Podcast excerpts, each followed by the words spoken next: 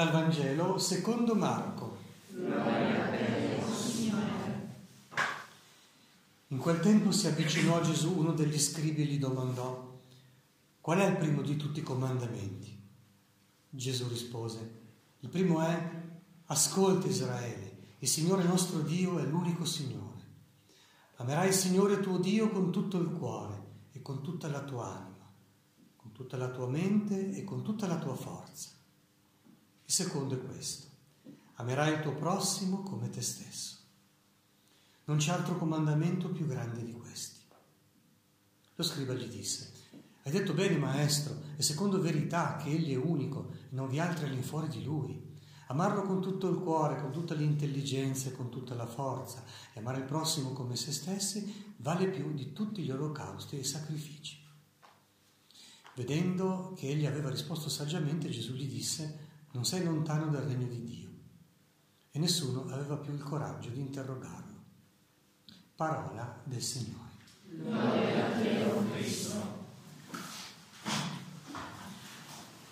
Allora ragazzi, alla fine dei vostri santi esercizi, eh, una parola di raccomandazione che ci permette poi di leggere bene questa parola di Dio in questa liturgia domenicale. Riprendete il quaderno, leggetelo eh, lentamente più volte, perché è così la parola di Dio, la sapienza della Chiesa, è molto profonda, è mo- e, qui, e voi però avete un'anima che è una pellicola per Dio. Siete proprio fatti da Dio e per Dio.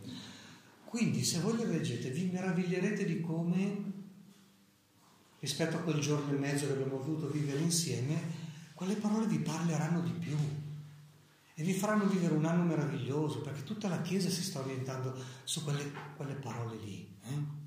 La vocazione, il discernimento, la missione, eh? i tre punti di fuoco. Io vi ho introdotti a nome del Signore queste, eh, queste tre parole ma non basta solo entrare in una stanza, bisogna anche percorrerla, gustarla, vederne i dettagli, abitarla, hm? viverla, firmarla di sé. E quindi riprendete bene questo materiale. Nella calma, lungo i giorni, così, lasciando che il vostro cuore, che è fatto proprio, insisto, da Dio e per Dio, eh, possa, eh, Dio possa operarci dentro, per il bene non solo vostro, ma di molti. Detto questo, guardate appunto, vedete l'insistenza di... Che tipo, la, la parola d'ordine di tutto l'Antico Testamento è Shema Israele, eh? cioè ascolta, ascolta la parola di Dio appunto. E, e anche Gesù quando eh, viene interrogato qual è il primo dei comandamenti, Gesù dice, beh dai lo sai, Tant'è vero che dopo lo sai, eh, sì sì è proprio vero, ha detto così, e, e Gesù lo conferma e dice, hai detto proprio bene, non sei te, è proprio questo, Shema Israele, ascolta Israele. Però se l'ascolto è un po' distratto, uno sente le parole ma non capisce il significato e men che meno la profondità di quel significato. Mm?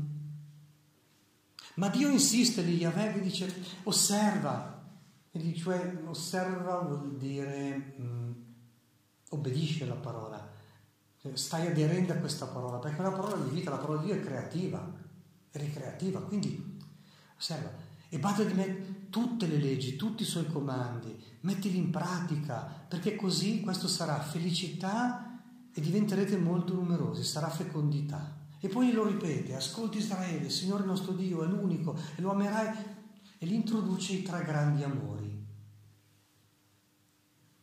Perché Yahweh insiste così tanto? Perché Don Robin in questo giorno insiste così tanto sull'obbedienza della fede? Come mai? Perché la parola di Dio, proprio perché è di Dio, perché è creativa redentiva, eh, prende tutto il bagaglio delle nostre parole, dei nostri desideri, de- prende tutta questa roba qua e la, la rende bella la fa maturare. Noi siamo tutti piccolini di fronte a Dio. Allora Dio dice, sta ascoltare bene perché io voglio proprio valorizzare le tue parole, i tuoi desideri, i tuoi doni, i tuoi limiti, le tue relazioni. Ma le voglio rendere molto più belle di quello che tu hai in mente. Allora facciamo un piccolo esercizio. Un po' l'abbiamo già iniziato perché già vi ho detto che avremmo incontrato questo Vangelo nella messa, cioè avremmo incontrato Gesù proprio con queste parole. E allora vedi intanto che ci sono quei tre amori, l'amore di Dio, l'amore del prossimo e l'amore per se stessi. Poi abbiamo già un pochino visto che sono messi in questo ordine, mentre il mondo li disordina. Eh? Dio, il prossimo e se stessi. Il mondo invece dice io, rischia di perdere la sensibilità verso gli altri e addirittura di non sentire più Dio, di emarginare completamente Dio.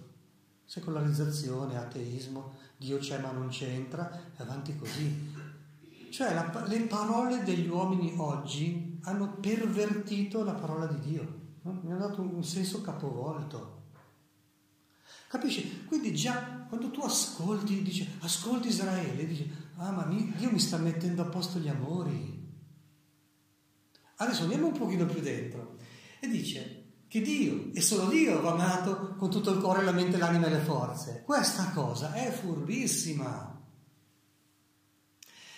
Perché vuol dire che non sei ricattabile, che non sei seducibile, che si evitano specialmente dove ci si vuole più bene ricatti affettivi ed effettivi.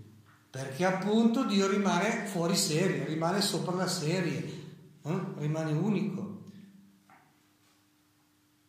Quello di dire, ecco, il punto di riferimento fondamentale Dio ti rende meno vulnerabile alle parole del mondo, agli amori di questo mondo e quindi gli darà tutto un equilibrio molto particolare.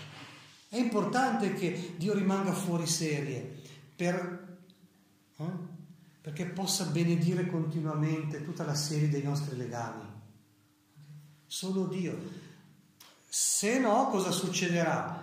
Che se tu... Eh, se non ci sono gli idoli, cioè trasformi in Dio delle creature umane. E allora dopo, se, se pensi di essere tu Dio, cercherà di dominare, di possedere il resto del mondo e gli altri. Ti ritieni troppo importante anche solo con la scusa o il buon motivo di fare del bene agli altri. O il contrario, sei servile e ti appoggi agli altri perché sei insicuro e quindi trasformi in Dio una persona umana. Cioè, eh? È un attimo, quindi Dio è saggio, è infinitamente saggio. no, guarda, Dio è solo Dio va amato così, con tutto il cuore, la tua anima, con tutta la mente, con tutte le forze.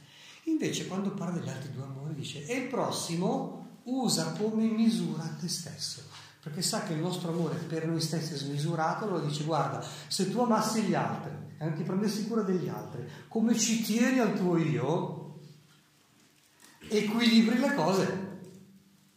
Ti decentri un po' di più da te stesso, perché no, è giusto amare se stessi, sì, ma il nostro amore per noi stessi è malato di orgoglio dal peccato originale in avanti. E l'orgoglio, la cosa che, che la Chiesa insegna, è che si mantiene anche dopo il battesimo, si chiama concupiscenza. Abbiamo un desiderio disordinato della nostra riuscita personale, di essere capiti, compresi, riusciti, eh, avere successo, avere potere, eccetera. Allora Dio dice, guarda, strategia, prova a amare il prossimo. Cioè, le cose che, tanto è vero che la regola d'oro del Vangelo, presente tra l'altro in tutte le religioni, è quello. Fai agli altri quello che vuoi sia fatto a te e vedrai che trovi un equilibrio. In questo modo, appunto, non sei seducibile, non sei troppo seduttivo, non cerchi di assorbire l'altro, non ti fai assorbire dall'altro, perché tutto quello che passa da noi diventa umile mediazione del rapporto con Dio, da cui siamo creati, da cui siamo attesi. Veramente meraviglioso vedere come mettendo al centro la parola di Dio, vengono rivitalizzate, vengono corrette, vengono riequilibrate tutte, anche tutte le parole umane. Per cui come giovani cristiani fate proprio la scelta, Dio al primo posto, la sua parola al primo posto, la sua santa legge al primo posto. Uno dei, invece, infatti uno degli eh, indirizzi degli esercizi è per quanto riguarda la vostra amicizia, le vostre intese, le vostre relazioni, le vostre tensioni, fate questa scommessa eh? che se vi centrate in Dio vi, ritro- vi trovate e vi ritrovate in Lui. Le vostre relazioni diventano veramente relazioni cristiane, veramente relazioni ecclesiali e questo sarà per la vostra gioia ma anche per la gioia di molti. Sia lodato Gesù Cristo. Credo in un solo Dio.